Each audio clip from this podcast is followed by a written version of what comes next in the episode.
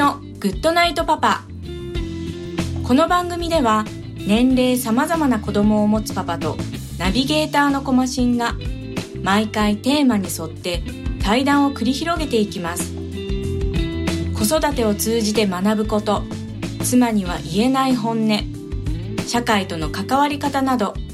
ここでしか聞けない話が盛りだくさんです。それでは今回の対談をお楽しみください。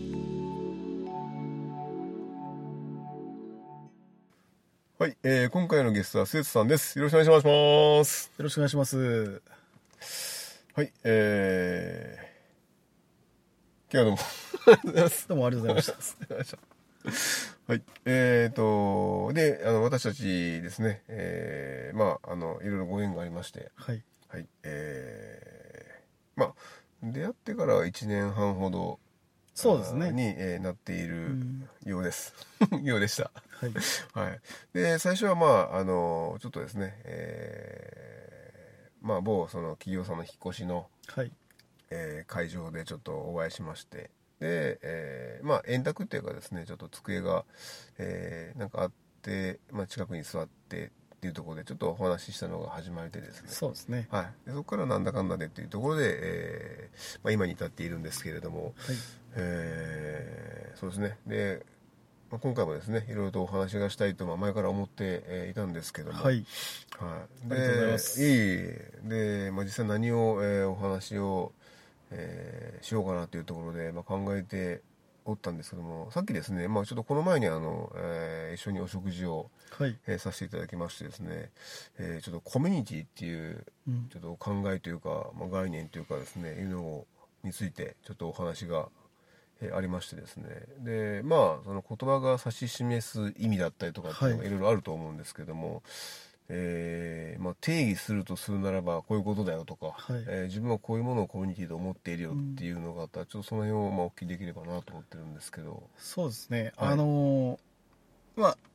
成り合いが建築はい。とか、まあ、あの、住環境に関することなので、はい。まあ、最近すごく感じているところが、あの、コミュニティのあり方はい。というところで非常に考えています。はいで、まあ、あの、その中で言うと、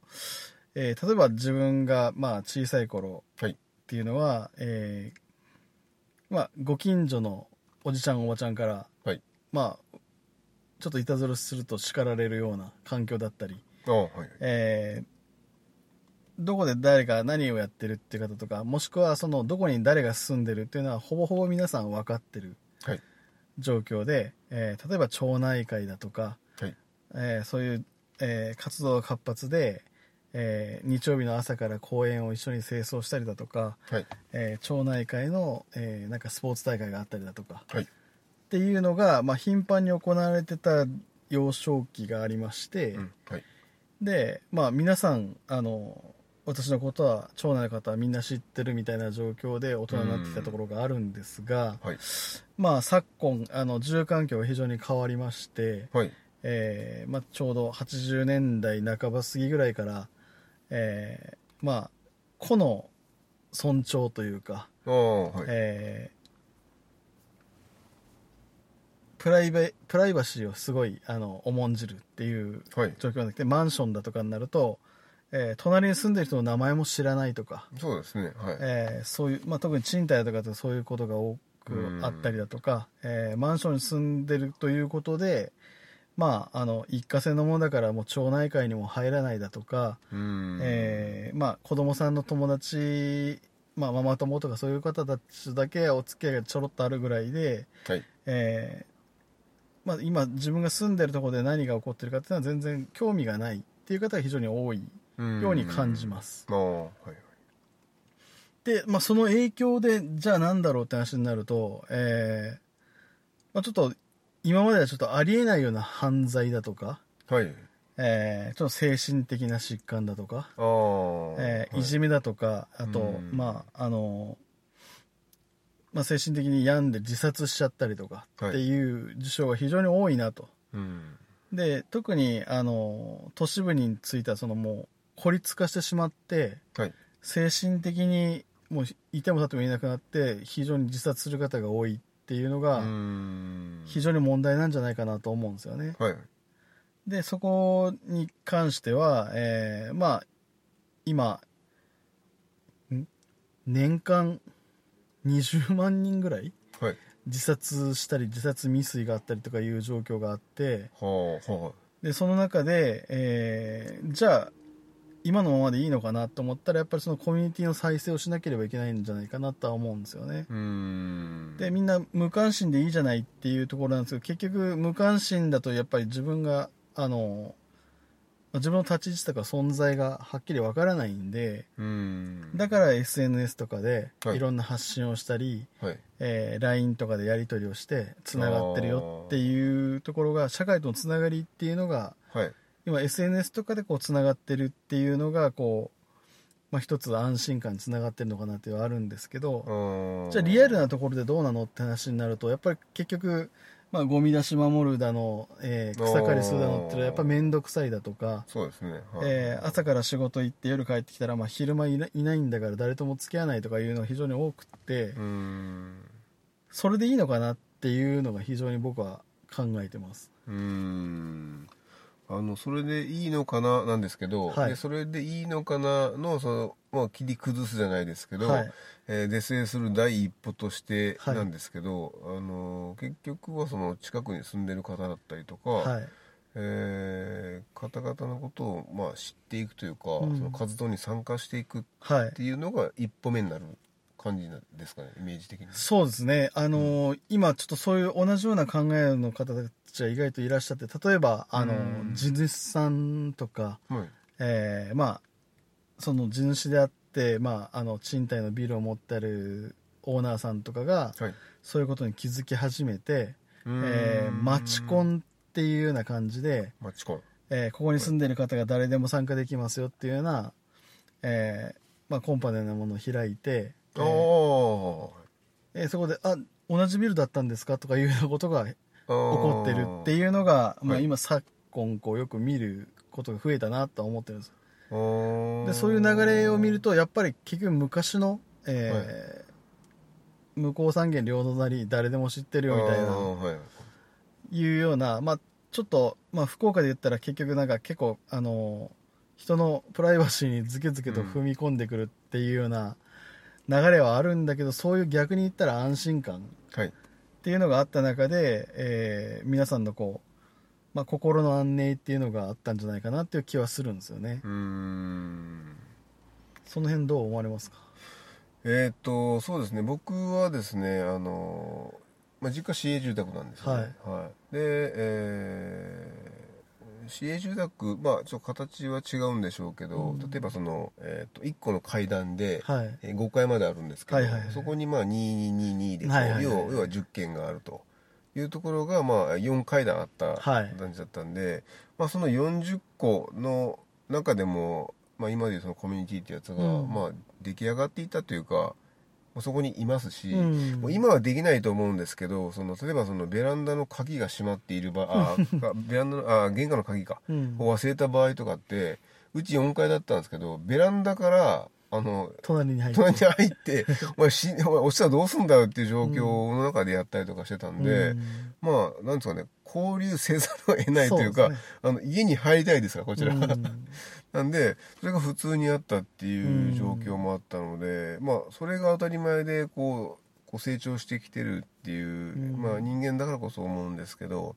その何も知らないとかですね、うん。あの全然交流がないっていうことがなかったですしその、うん。しかもあの市営住宅ってその例えばなんなんとか集会場っていうのが必ず真ん中にあ,、るんですよね、うんその一体の真ん中にあって、うんでそこでみんなが集まるっていう意味で、その集まる場が必ずある、うん。まあ、それが前提だったんで。だからそれがないっていう状態がよくわからないですし、うん。だから今のその、まあ、いさっきおっしゃったようになんですかねその、まあ、孤立するような状況っていうのが、うん。まあそうなってしまうのはまあしょうがないしょうがないっていうのはあれですけどね、まあ実際だから街の作りとか、うん。その一体の作りがそうなっているのかなっていううん。感じはしますね。そうですね。うん。ただなんかよくそれこそ都会のど真ん中で孤独死とかもう死んではい、2ヶ月後に初めて発見されるとかいうことがあったりだとか。あれ？ななやっぱりわからないんですよね多う分んだから前みたいに例えば牛乳取ったり新聞取ったりとかしてるとはいはい。おかしいぞって早く気づくんだけど、はい。もう今、まあ、ネットで見たりなんたりするんでそうです新ね聞も取らない誰も訪問しない。はいはい。でもともと例えば郵便物とか郵送物が少ない方だと、はい。そこにこう訪ねてくる人もいないっていう状態だとあとはもう本当に水道と電気の、はい。えーメーターの検あメーターですね診とかしかないんですよ、はいはい。おー。でそうなると今実はもう、えー電気のメーターも w i f i とかで飛ばしちゃって検診しなくていいような状況になると誰も来ないんですよね。すごいですね。だから便利になってるっていうのはあるんだけど誰とも会わないでいい状況をどんどん作りおー。過ぎてるっていうような状況もあると思うんですよね。はいはい。でまあ今言われたように例えばもう例えば月に1回みんな会うような集会所があったりとかうん。そういう集会所で例えば子供たちだけで例えばあの子供会が開催するクリスマス会とかでね、はい、みんなでこうプレゼントの交換したりとかっていうのがあって、正月になると書き初め大会があってとかいうのがあってしたね。でそれでこう皆さん認知できるような状況になってたと思うんですよね、はい。らそういうのが全くない状況に今置かれてる、まあ、都会で働いてる人たちとか、まあ、ワンルームとかのうん。ところっていうのはなかなか誰とも出会わないんで、はい。まあ、例えば田舎から出てきて、まあ、東京とか、まあ、福岡もそうですけど、うん。まあ、あの都心で働いてる人たちってもう会社出て家に帰ってきたらもう誰とも会わない。で、まあそれはまあ、普通はそうなんでしょうけど、うん。それ以外にこう広がりようがないので今はい。それこそ、えーなんだでん？出会い系のなんではい。喫茶だとかそういうのもあったりだとか？あと、はい。まあマチコンみたいなことにしょっちゅう顔出したりとかして、それを SNS で発信してるところで、はい。今日こういうイベントやりますよって言ったらこう参加したくなる人たちが増えてきてるんで、うん。ということはもともとそういうこうなんか情緒的にそういうのがないとちょっときついのかなっていうところが、まあ遺伝子レベルであるんじゃないかなと気はしてるんですよ。あの今の話でちょっと思ったんですけど多分あの瀬戸さんと私の場合っていうか、は多分そういうとこに参加しなくともはい。あの多分自分でなんかねそういうこうなんだろうな、まあ、場に行くじゃないけど、うん。まあなんとかするうん。し、まあ逆には困ってなさそうな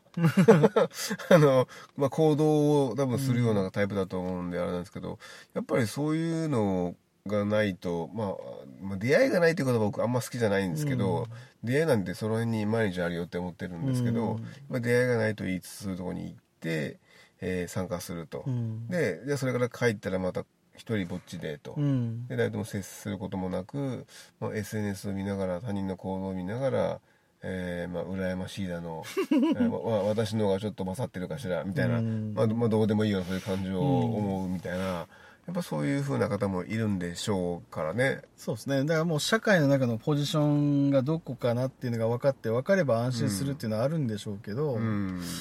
まあ、それだと結局そのなんか真の交流みたいなのもできないと思うし、はい。まああの昔ながらがいいのかって言ったらそれはもう土足で踏み込まれてもうそんなおせっかいやめてくれっていうようなところも多々あるんで はい。まあ全部が全部いいとは当然思ってないんですけどね。今はちょっとなさすぎだと思うんですよね。なさすぎですね。本当僕小さい頃なんてあの母がちょっと実家の方ではい。しばらく、あの戻っていろんな用事をしますとかいう時は、うん。近所のおばちゃん家に預けられて、ああはい23日そっちの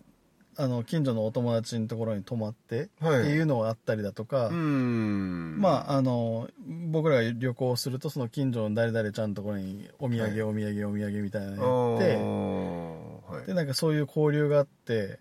あのもう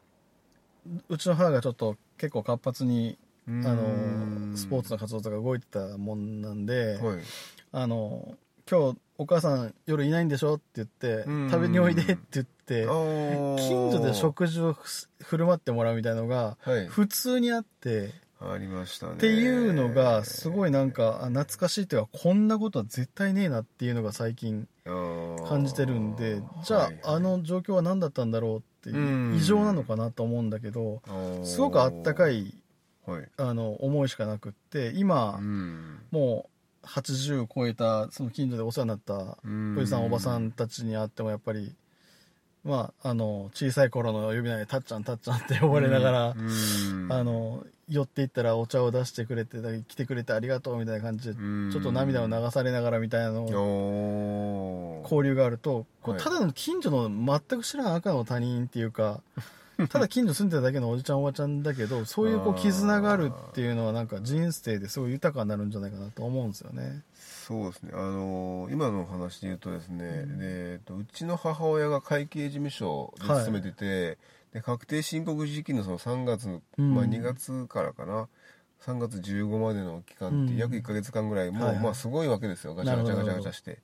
であの家に持ち帰ってきて仕事したりとかしてたんですけど、でも夜も帰ってこないっていうのがあって、うん。毎年そのシーズンになるとうちは団地の4階なんですけど上の5階のおばちゃんが、うん。あの料理がすごいうまい人ど。ででその人の料理を1ヶ月間食べるっていう生活1 ヶ月間をいや本当にやってたんですね、うん。でそれもまあうーんまあどういった形でお礼してたかはまあ聞いてないですけど、まあ多分何かしらありがとうだけじゃないこうね、うん。なんか茶菓子持っていたりとか、うん。なんか違う返し方してたんでしょうけど、うん。それ毎年やったんですよね、うん。僕らが子供時代ずっとだったんでだからまあおばちゃんの味がまあ僕らの晩ご飯で、うん。でまあこれ言っちゃ母親傷つくでしょうけどやっぱおばちゃんのご飯が美味しかった。うん。美味しかったのでまあそういった意味では、まあ、今日今日っていうかまあ今月、まあ、おばあちゃんのご飯食べれるわっていうことで嬉しかった時期でもあって、うん。でその中で、まあ、母親のその深夜寝ない姿っていうのも1ヶ月間見ていくわけで。でそうなってくるとその上の方のえっ、となんかなそのご飯作ってくれるおばちゃんとこも子供2人いたんですけど、うん。まあどっちもまあ一応そういうあのいつもおばちゃんにねご飯作ってもらってみたいなごめん、まあ、ごめんねじゃないけど、うん。ありがとうみたいな話とかして、まあ、またちょっと仲が深まっていくみたいなうん。こともあってでそれが普通だったので、うん。でまあもちろんお礼は言ってましたけどその特別なことしてもらっているみたいな感覚もまあまあなくて、うん。そういう状況だからそうしてもらってるみたいな、うん。うん、いう流れがあったんでですね。だから僕団地で育ったことってすごく僕の中で大きかったなっていうのがあってだからまあね今のその一人でとかうん。いうの。まあだから逆にだから今あれですねその僕が子供の頃に、まあ、おじちゃんおばちゃんって言っていた方が、まあ、今おじいちゃんおばあちゃんとなって、えー、7080とかなってるんですよね、でうちの母親は地元で民生委員やってるので、うんそのもう70超えてるんですけどはい。自分とさほど年齢が変わらない、うん。その方々の家に行ってうん、お元気してますか、ん。先ほど本当言ったようにうちの母親がピンポン鳴らさなかったら、ん。その家はずっとピンポンなならない家で、うん。もういるんですかぐらいの感じになると思うんですよね、だからそう考えたらまあ確かにそういう機会もない限りは、うん。やっぱりご老人の方々はねその2ヶ月間うん。発見されないとかっていうのもまああるかっていうのはやっぱ感じますよね、なんかこう人間関係の希薄さがすごいうん。あのどんどん進んでる気がしてはい。あんまりこう知らないからひどいこともできるし適当なこともできるし無関心にもなれるっていう感じはあるし、まあ、知らないことによって、はい。まあ、よくもう僕らもあの建築関係なんで、うんまあ言ったらトラブル処理が非常に多い業界なんですよね。でそれを考えたら一言ちょっと明日うるさいかもしれませんって一言を言っただけであ明明日うるさいって聞いとったから文句言うまいっていう人たちが非常に多いのと、ちょっと言うの忘れてたなと思ったら怒鳴り込んできて「お前うるせえぞ!」っていうのトラブルに発展してはいいや何時か何時は絶対ダメだとか言ってもうすごいもうカンカンになっていやそんな権利別にあんたにもないけどねって思うなそこまで言われる方もいらっしゃるし先にあの挨拶して「あうん。明日からちょっと工事入らせていただきます。よろしくお願いします」と「ああもうそれはもうお互い様ですからね」っていう人なのに何も言わなかったことによってそういうふうに表現してしまうっていうのを非常に何回も見てきてるんで。まあ、そういうなんかあの結局はあの人間関係信頼関係、まあ、例えば、まあ、あの礼節を重んじるどうだこうだっていうところをおろそかにしたためにっていうところが非常に大きいので、なんかそういうのを考えるとそのなんかこう信頼関係とかそのコミュニティのあり方だとか、まあ、はい挨拶するしないとかいうところってすごい大事だと思うんですけど最近な僕が住んでるところもうん。こちらから「おはようございます」っていう、はい。もう絶対挨拶せな逃げられんやろっていうような状態にしして初めて「おはようございます」って小さい声で言う人たちとかもうこいつの前に来たらもう逃げられないなっていうような感じで前はもう会釈もしなかった人がはい。おはようございますとか言ったら、今日暑いですねっていきなり言い出したりとかして、おおやっと教育的にうまくいったなって思うようなこともあったりとかして。向こうなりにその天候の話で持ち出さないともうもう 持たないんでしょうね間が。あ、こいつだみたいな感じで。だ結構、だからそういうのって大事かなとは思うんですよね。だからみんななんか結局なんか、あの、そういうたわいもないお話ができたりだとか、はい。そうですね。だなんかそういうこうなんかあの発信して受信してっていうのがないとなんか生きてる意味もないのかなって気はするんですよね。結局なんか生きてる意味とかっていうのが、うんうん。あのまあ、ささっきあのコミュニティの話で言うと、うんせっかくそこのコミュニティにいるんだからっていうか、まあ、その地域にいるんだから、はい。地域になんか貢献しないと良くないんじゃないのっていうのはやっぱ小さい頃からやっぱりあのはい。なんか肌身で感じてるところがあるんで、うん。じゃあ子供たちが遊ぶ公園の草刈りはやろうよって決めたらみんなでやろうやでその後にあの例えばまあビールもらったりジュースもらったりしてうん20分ぐらい話すことで初めてなんかこう人間性が分かったりとかあの人はいい人やねとか立派な人やねとかまあ本当はそうじゃないかもしれないけどそこで会うことによってそういうイメージがついたりとかっていうのでこういろんなこう人間関係の地図みたいなのができるっていうか、まあ、そこでこう円滑に進むとかいうところで、まあ、その個々もそれぞれいろんなポジショニングができるっていうところがあると思うんですよね。うん。あとはまああの生きてる意味っていう話を、はい。あのまあ、僕高校の野球部のはい。講演会長もやってるんで、あのはいはい。高校の野球部とかでよく言うんですけどはい。一番力が出るのはどういう時だって話をしてで、はい。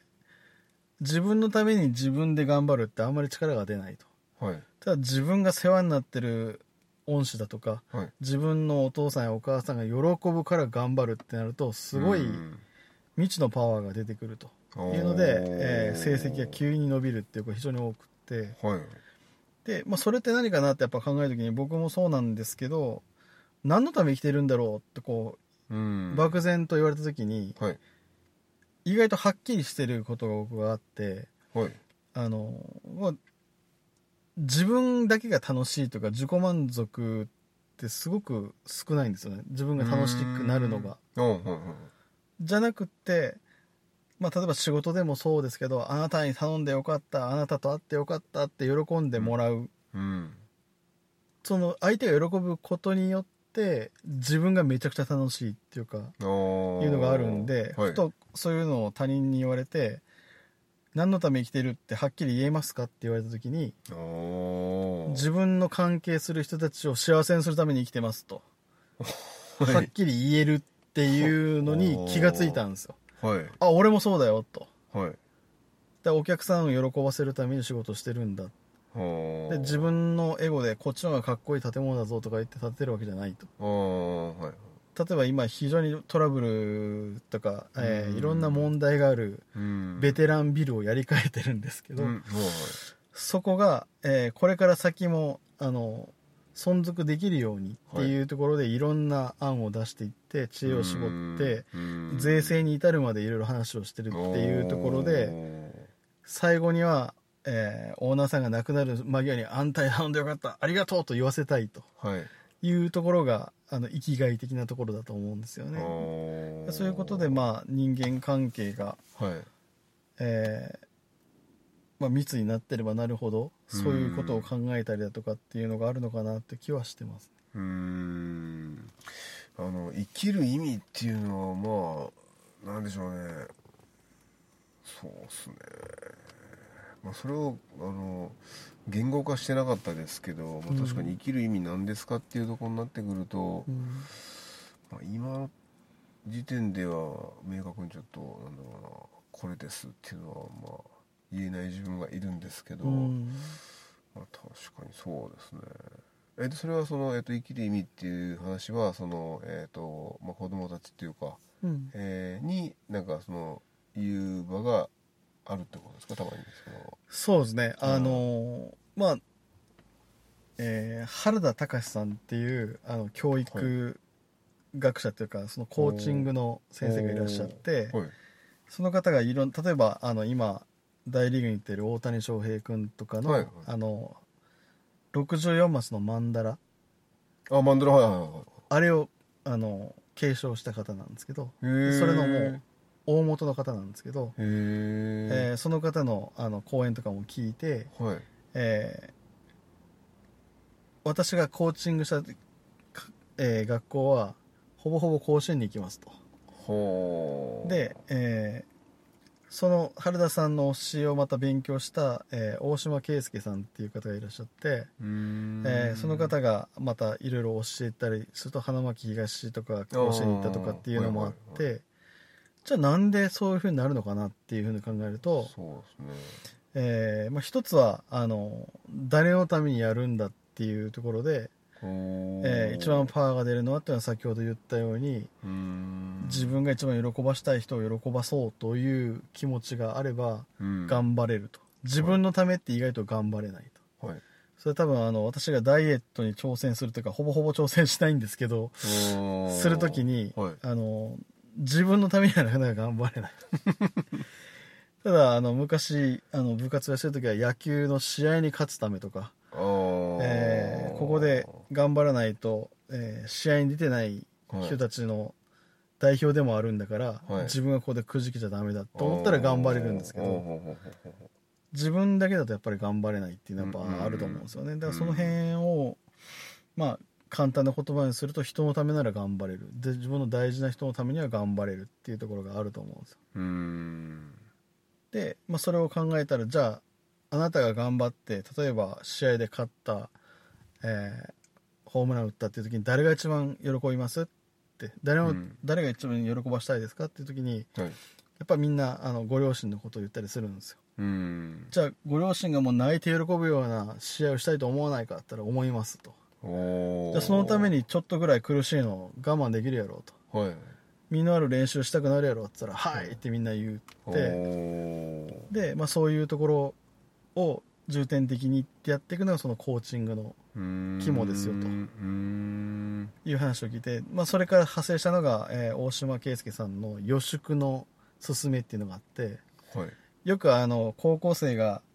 試合の途中で、はい。あの指を一本立ててみんなで「うわー!」って言って、えーダッグアウトの前とかでーはいありますね。はい。大きな声出してるのは、はい。あれはもう俺たち一番になったぞって言ってイエーイっていうのをはい。先にやってるんですよ。おー。優勝した頃をイメージしようと。はい。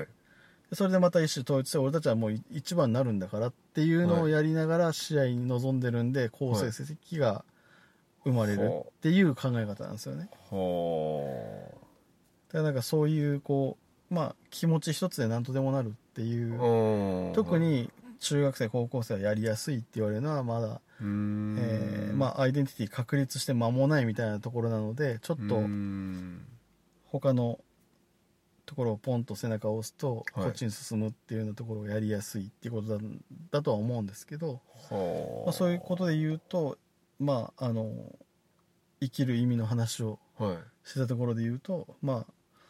自分が一番楽しいのはっていう時にはたまにいます。もう自分だけが楽しくて自分が楽しいのは最高ってはい。いう人がいますけど、まあちょっと僕の場合ははい。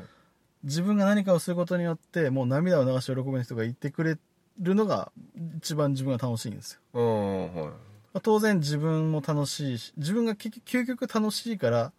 そうしているのかもしれないですけどどっちが先かは分かんないですけあど、ー相手が喜んでくれるっていうはい。姿を見て、はい。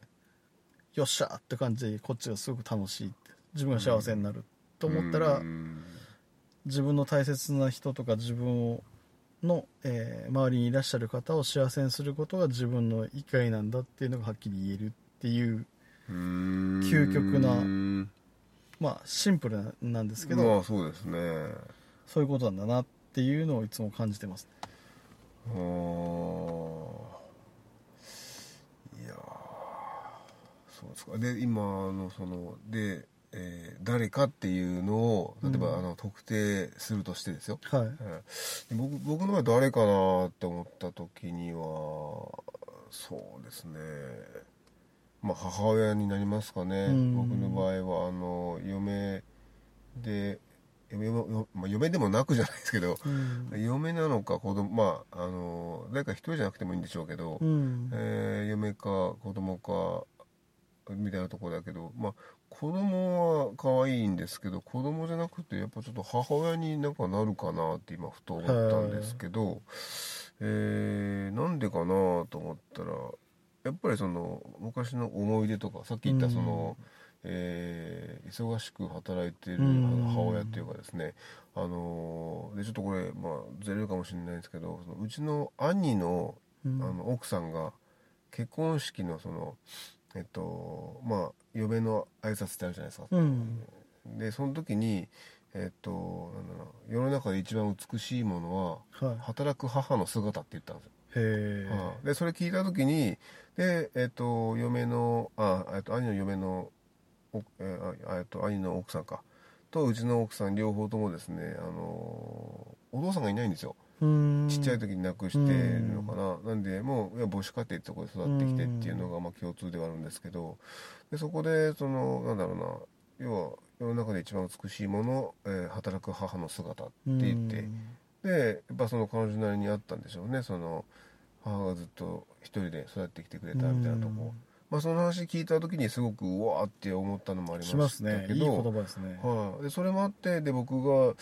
まあ、昔の思い出とその、ね、2月から3月の1ヶ月間っていうのは家に持ち帰ってまでその、うん。でもほぼあの眠くて寝てるんですよね、うん。持ち帰ってきてるとはいえ、うん。でほぼやってない状態で「はあはあ」とか言って起きて、